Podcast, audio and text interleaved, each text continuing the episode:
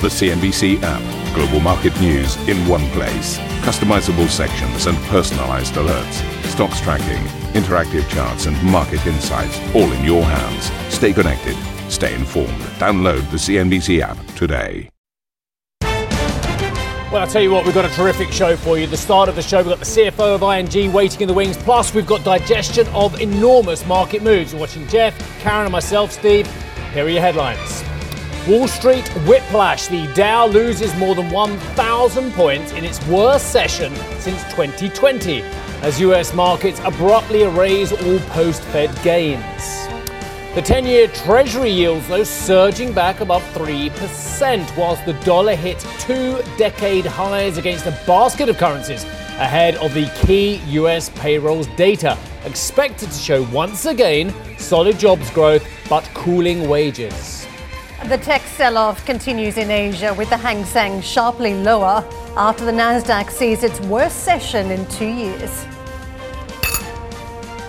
The Bank of England issues a gloomy outlook on the UK economy, flagging prices could rise by 10% and rising or lifting interest rates to their highest level since 2009 things unprecedentedly large shock to real income in this country coming from abroad. It's a terms of trade shock. That is having a negative effect on real income. We think that is going to feed through to activity, you know, during the course of this year in a big way.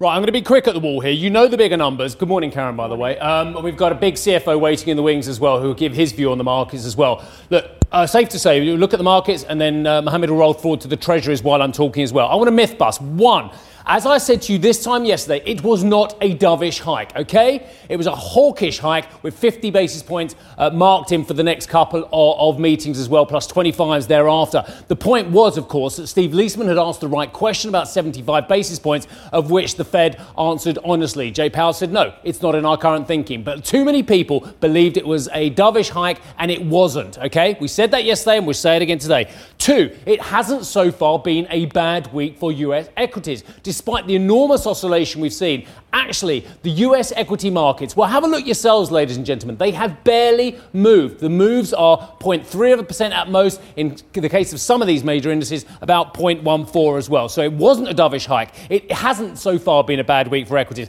And it wasn't a cap- capitulation day yesterday. I don't know who started that one as well. Maybe they thought there just weren't any bids for their offers. But the fact of the matter is, the volumes were in line with the 100 day moving average. They were not excessive. And if we had have seen a large capitulation day with vast tranches of stocks being sold off, then we would have seen the volume spiking as well. Four, and I've made this point before to you as well, the VIX has zero predictive powers. It is an insurance policy which fell aggressively in the previous session and moved up aggressively as the market was falling, not before the market was falling. Zero predictive powers. And my final point before we move on to Karen as well is what is the market really worried about? Is it worried about inflation? Is it worried about recession? Is it worried about market valuations?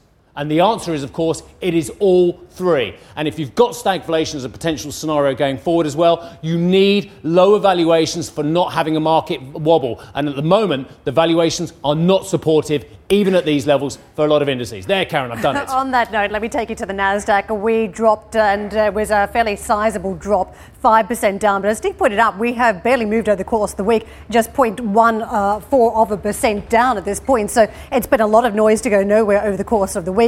Worth noting, if you look at that big fall of five percent, Apple was one of the worst performers, and Fang stocks themselves down more than the Nasdaq. The Fang Plus stock slump yesterday was 6.6 percent, although that was eclipsed as you would expect on a downbeat session by the big momentum plays, the ARK Innovation Fund that had also gone up a day earlier. That was down near on 9%. So you saw heavier pain there. But I think worth noting too, if you look at some big name stocks that have listed in recent years that have had just extreme valuations and so much hot air that has lifted share prices beyond expectations, it was a lot of these stocks that fell by double digits too in session yesterday.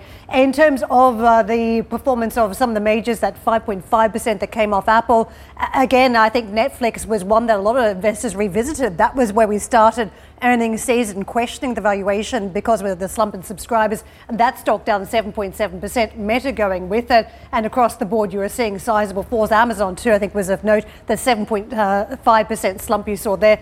Twitter, though, in contrast to the rest of the market, actually pulled higher. And this again around the deal making from Elon Musk trying to take over the company. Geoff. Yeah, thanks very much, Karen. Uh, let's just mention the uh, dollar index, obviously a 20 year high here. And increasingly, I think uh, countries around the world are just getting a little bit uncomfortable with the strength of the dollar now and what the Fed's announcement, just uh, circling back to what Steve had to say at the top of the show, what the Fed's announcement actually means for the, uh, the different interest rate uh, variables that we've got here and the fact that the dollar is being supported now by a more hawkish sounding Fed, even as, uh, of course, yesterday we had the Bank of England move 25 basis points, but it didn't seem to help the pound particularly. In fact, if anything, it fell away here. Uh, let's also have a look at the futures while we're just uh, rounding out the story for you. The, the fact is, the futures actually at this stage are not giving you a whole lot of direction. If anything, they're pretty flat to negative at this stage. The implied open on the Nasdaq at the moment is off about uh, two tenths of one percent, uh, and we're off about a tenth of one percent as far as the S and P 500 is concerned. So let's pivot to those earnings. We've had some numbers here from ING Group, the group telling us that they're going to start a 380 million euro share buyback. The company delivering a net number on the quarter of 429 million euros with a CET1 ratio of 14.9% and a total income line of 4.6 billion euros. Let's catch up with the CFO of the business, uh, Tanate Phutrakul, who's waited patiently for us. He is the CFO of ING. Tanate, welcome to the program this morning. Um, let me just ask you a very open question on the earnings. How good or otherwise do you feel about the quarter you've delivered? Well, thank you very much. It's been a, a, turbulent quarter, as you know, geopolitically, but I think we are seeing things quite resilient operationally and financially. If you look at our net interest income, it's actually turning around on the back of rising interest rates. So we're getting a bit of tailwind from uh, rates uh, reflected in our earnings. Fee income is at almost one of our highest quarter this uh, this quarter, rising about 9.3% and our costs are down through some of the cost saving initiatives and cost discipline that we have. So we're actually generating quite significant levels of capital in Q1. Having said that, we do have uh, a sizable exposure to Russia, and that's why you see in our results that we have set aside a fairly sizable loan loss provisionings to cover our Russia risk. Yeah, let's just focus on that for a moment. 834 million uh, related to Russia exposure, 987 million in terms of uh, total provision here. Could you just give us a bit more flesh on the bone as to what that extra provisioning on Russia represents and uh, also what your situation is with regard to your ongoing relationship to that Russian business. Obviously, we're looking at a lot of corporates at the moment who are trying to either pull themselves out of the market completely or at least temporarily. Yes. I think since the crisis broke out in, I think, the second or third week of February, we've been actively de risking and reducing our exposure to Russian clients. And I think over the past uh, 60 days or so, we have been, and we announced today that we have reduced our Russian exposure by approximately 15% or about a billion euros. And that we have also announced that we do no longer any new business with uh, Russian clients. So we're gradually bringing that level of uh, exposure down in terms of Russia. And that 800 million um, loan loss provisioning is actually on top of additional capital we set aside for our Russia risk of around 1.7 billion. So we feel that we have set aside, given the situation today, appropriately for Russia risk. Good morning, it's Karen jumping in. I want to ask you a little bit more about expenses because uh, that was a, a, fascinating line that was slightly different in your results versus the other banks, where we've mostly seen expenses go up, and whether that's related to staffing costs or inflation that some of the, the various rival banks are seeing. How are you able to hold the line on costs, and what do you anticipate from here as we continue to hear from various countries and central banks warning that inflation will continue to rise from this point? Yeah, we, we do set, do see that in the eurozone as well. The the fact that inflation is high, wages are up, and we do see that cost pressure within ING. But having said that, you know we're we're one of the most digital banks in the eurozone, and we have taken a number of cost programs from uh, decisions taken in 2021, which is feeding into our numbers uh, this year. So our guidance for our cost for this year is that despite the inflation, we expect to keep our costs flat or even slightly down this year.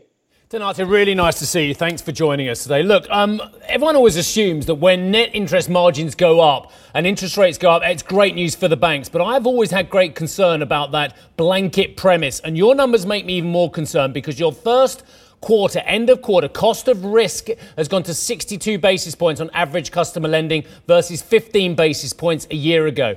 Are you more concerned about lending at the moment, despite the fact that your NIMs are improving? Yeah, I, I, think if you look at our first quarter results and look at that uh, loan loss provisioning, it's almost related all to Russia, right? The underlying book in other businesses, mortgages, consumer lending, corporate banking, other than Russia, the level of risk cost is actually very benign in the first quarter. But I think one thing that uh, we advocate is really the fact that rate rises should be coming gradually to allow businesses and customer to absorb this higher level of rates. And I think in the eurozone, we're not really talking about tightening yet, right? It's it's about normalization of rates, taking interest rates from negative to positive territory. So so it's it's a different uh, situation than what you see in the US at the moment. Tanate, you've been in business for decades. I mean, how on earth can we have a negative deposit rate of 50 basis points when we have high single digit inflation now in many parts of the Eurozone? Does it make any more sense to you than it does to many of our viewers? Well, it, it never made sense to me to have negative rates to begin with. But uh, I think the time for normalization is late. And, and we do expect that the ECB is going to move quite aggressively in the second half of this year. And I think it, it will bring more, more health to the financial system and to businesses and clients as well to have normal interest rate, normal curves applying uh, going forward. Uh, love the comment. I think we should put that on a uh, little bit of tape and just loop it over and over again. It never made sense to me in the first place. Tanate, lovely to see you. Thank you very much for helping us out with the conversation on your earnings. Tanate Phutrakul, the uh, CFO of ING. Of course, we're going to stay focused on that key issue. If we have inflation at 10%, in the UK, which the Bank of England is now suggesting we will hit, that's double digit inflation. Why are interest rates at 1%? We'll talk about the Bank of England's latest decision and my interview with Andrew Bailey when we come back.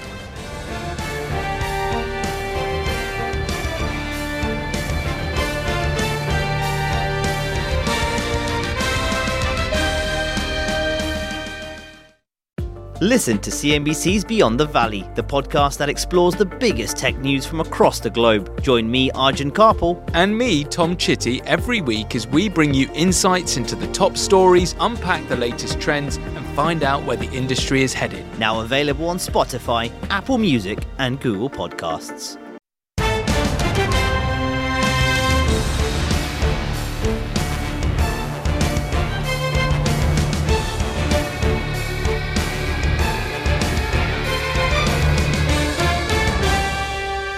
Welcome back, everybody. The Bank of England has hiked rates by 25 basis points. As you all know, that takes rates now to 1%, the highest level in 13 years.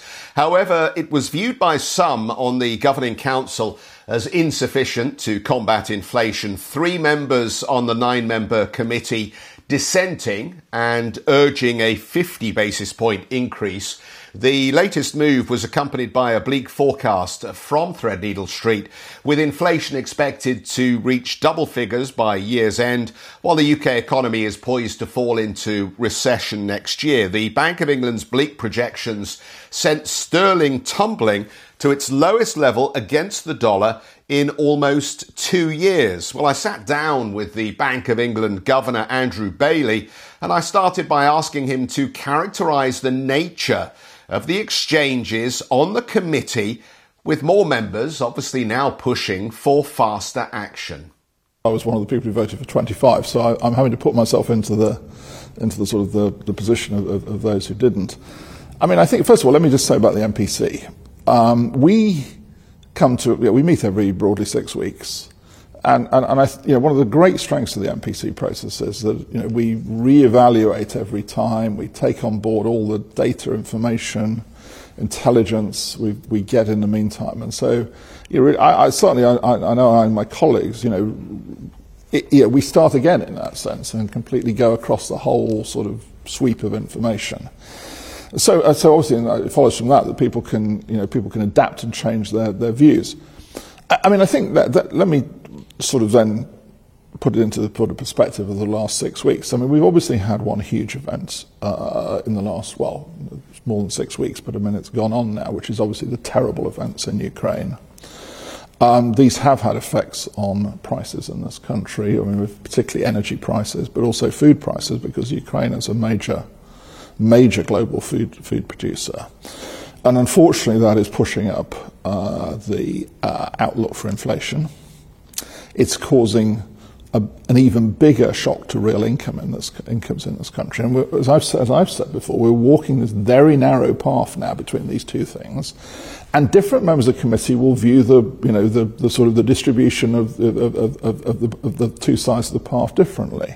I, I would also note that on the question of what guidance we give, there were, there were other members of the committee who took a view the other way and said we should probably rein back the guidance because, you know, they, they think that, uh, you know, maybe this path is, is, you know, this path of rising interest rate is more nearly done in that sense. So you know, it, you've got to see it through that lens, I think, that we've got these historic events going on, sadly pushing up inflation, uh, and each member of the committee has to sort of, in a sense, reach their own evaluation of what the most sensible setting of policy is in that context. So, you know, some of us felt the best thing was to continue, you know, another gradual step of 25 basis points, and then next time we'll come back and completely reevaluate the thing again. Uh, and, and, some other of my colleagues felt that it was, you know, it was appropriate at this point to do uh, to do more. There were two really big numbers that stood out for me. One was the 10% inflation number, yeah. and the other, I think, was the um, uh, was the 5.75% wage growth yeah. by the end of this year. I think the bit the market is struggling with here is trying to understand how 1% is an appropriate um, number for interest rates, for policy rates right now, given that they both imply a much higher level of inflation going forward, well above the 2% target that you're aiming for. Shouldn't you be front loading here and shouldn't the 50 basis points have happened? Well, I think it's important to put that into the context of the shock that we're seeing. We're seeing this unprecedentedly large shock to real income in this country coming from abroad. It's a terms of trade shock. That is having a negative effect on real income. We think that is going to feed through to activity you know, during the course of this year in a big way we're already seeing, I think, some signs of that in, in, in, the sort of the consumer side. There's a, very large gap now between consumer and business confidence in this country. So that I think the answer to the question, you know, what does monetary policy do, actually has to start with what is the, going to be the impact of this shock. We think the impact of this shock, in terms of pushing down activity, pushing down inflation, is going to be much bigger and therefore, what, how we sort of calibrate the monetary policy response needs to take that into account. And that's why I, I, I perfectly sort of see your line of argument, which is you've got inflation going up you know, much higher. Why aren't you doing a lot more? Our view is you have to put that into the context of the shock. And as I explained in, in, in my remarks earlier today, I think you have to distinguish the shocks that we're seeing here from the shocks that the US is seeing and the shocks that the euro area is seeing. We're a bit of an intermediate case, I think. Yeah, and I'll, I'll, just briefly wrap it up by saying I think the market also took that view as well, and it was expecting perhaps um, a more hawkish move here from the Bank of England because ultimately that reaction in sterling was a, a big fall off in the pound uh, which of course will do nothing to help the bank's cause because as the pound declines, of course, we know that that imports even more inflationary pressure into the UK economy, Karen. Indeed, Geoff. I think a lot of messaging here too, potentially for the ECB about the narrow pathway that they're also having to navigate between uh, growth and inflation here and just whether they should get going soon if they do want to front load and anchor some of those interest the inflation expectations with interest rate moves. But just one other point here, and perhaps this is the dinner party conversation around the table tonight. You if to you dinner parties? if you haven't, You're going to a dinner party tonight? well, we can afford it before We inflation just had goes a up three-day wedding last weekend. You're going to a dinner party tonight?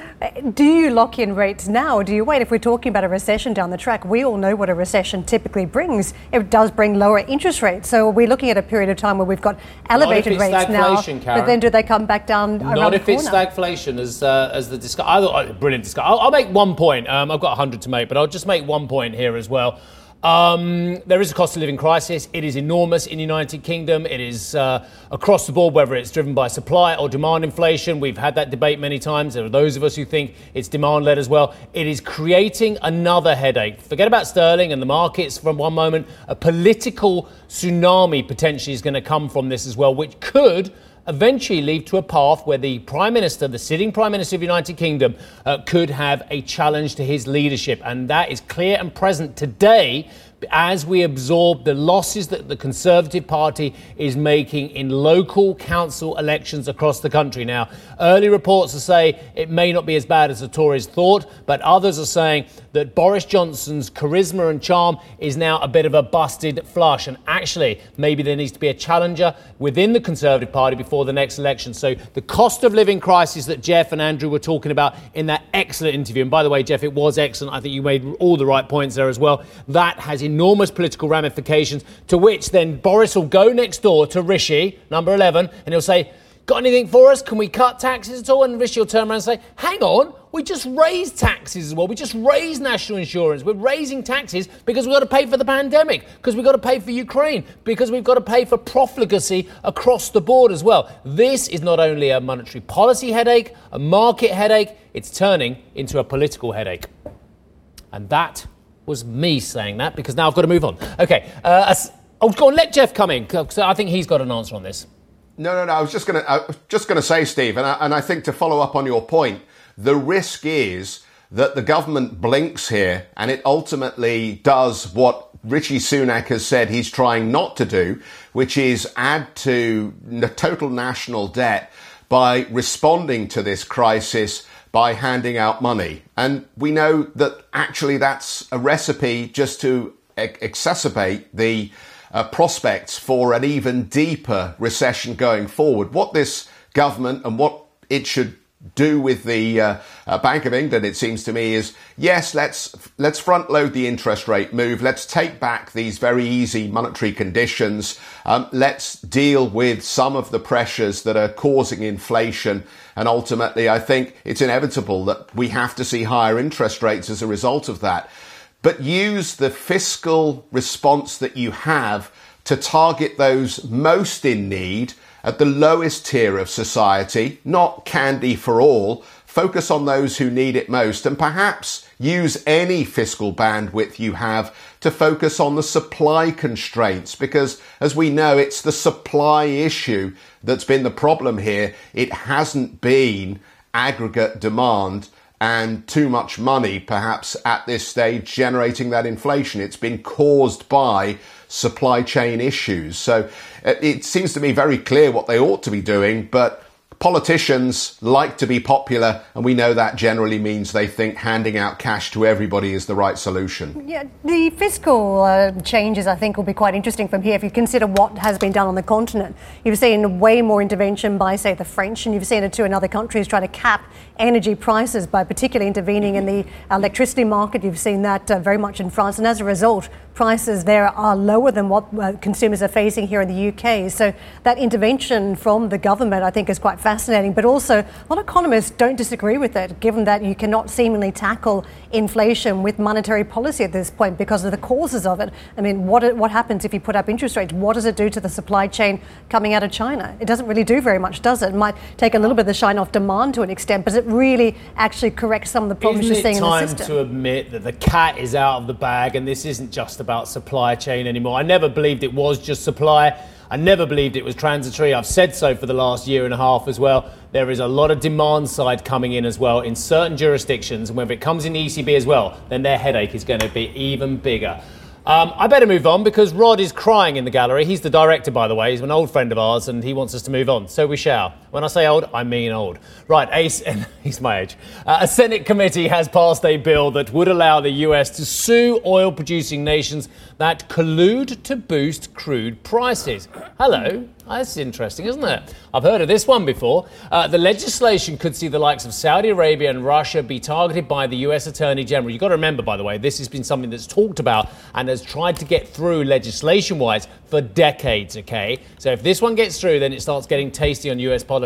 Uh, the bill must be passed by the full Senate and the House before it can be signed into law by the President. But I want to put in context, they've certain politicians in certain jurisdictions have tried to do this for decades. Karen. And let's push on to OPEC, which has uh, said uh, very important uh, comments today, really around modest increases here. OPEC and its allies have agreed to increase output by 432,000 barrels per day from June, ignoring calls again from Western countries for an accelerated rise in supply amid record high energy prices. As you can see, Dan has joined us from Abu Dhabi.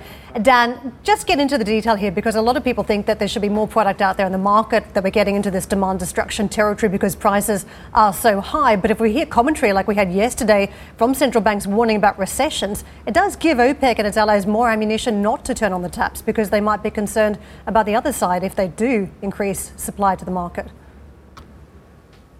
Correct, right. And up until now, OPEC Plus has basically stuck to the script. And this time around, they've approved another modest increase in supply 432 barrels a day for June in what was a meeting that lasted just over 10 minutes' time. So, what we're seeing is a replication of a strategy that OPEC has had in place for some time now. In terms of the details, the most interesting piece of commentary that we saw come out of this was OPEC saying that it views the market as balanced. And that is, of course, despite a number of concerns that are weighing on prices, like the war in Ukraine, which is continuing to play out. We now have this looming EU ban on Russian oil as well, and ongoing demand concerns from Asia. But here's the thing. OPEC is already struggling to hit output quotas because of a range of factors as well, and only the UAE and Saudi Arabia have the spare capacity to pump more both countries stopping short of doing so. Remember, OPEC Plus also works on consensus, and it's pretty hard to see Russia supporting any kind of supply increase when demand for its oil is under significant pressure. I think the next meeting, which is going to take place on June 2nd, is probably going to be a little more interesting because by then we're going to have more clarity on what the EU decides to do regarding this Russian oil import ban. Remember, the EU buys a lot of Russian oil, about 2.3 million barrels a day on average just last year, which is about 26% of their total crude oil imports. So a lot could happen as this potential ban takes shape.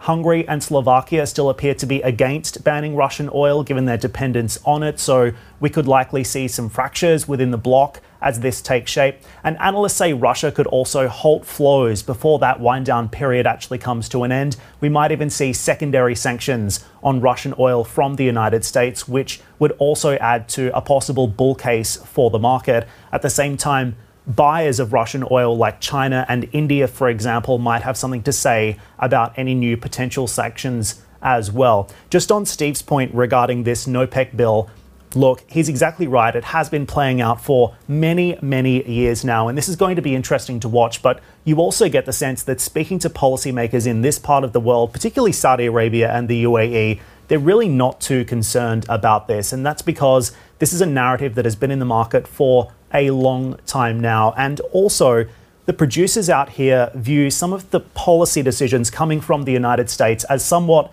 at odds with their overall goals for the market. The United States has also said that it's going to be buying back 60 million barrels of crude for the Strategic Petroleum Reserve starting in 2023. That would increase tightness in the market. And at the same time, it's asking these OPEC producers to pump more oil in order to bring down prices while also trying to pass legislation in the United States that would limit their ability to do so. So the narrative from the US looking increasingly confusing, at least from a producer perspective in this part of the world. Thank you for listening to Squawk Box Europe Express. For more market moving news, you can head to CNBC.com. Or join us again on the show with Geoff Cutmore, Steve Sedgwick, and Karen Tso, weekdays on CNBC.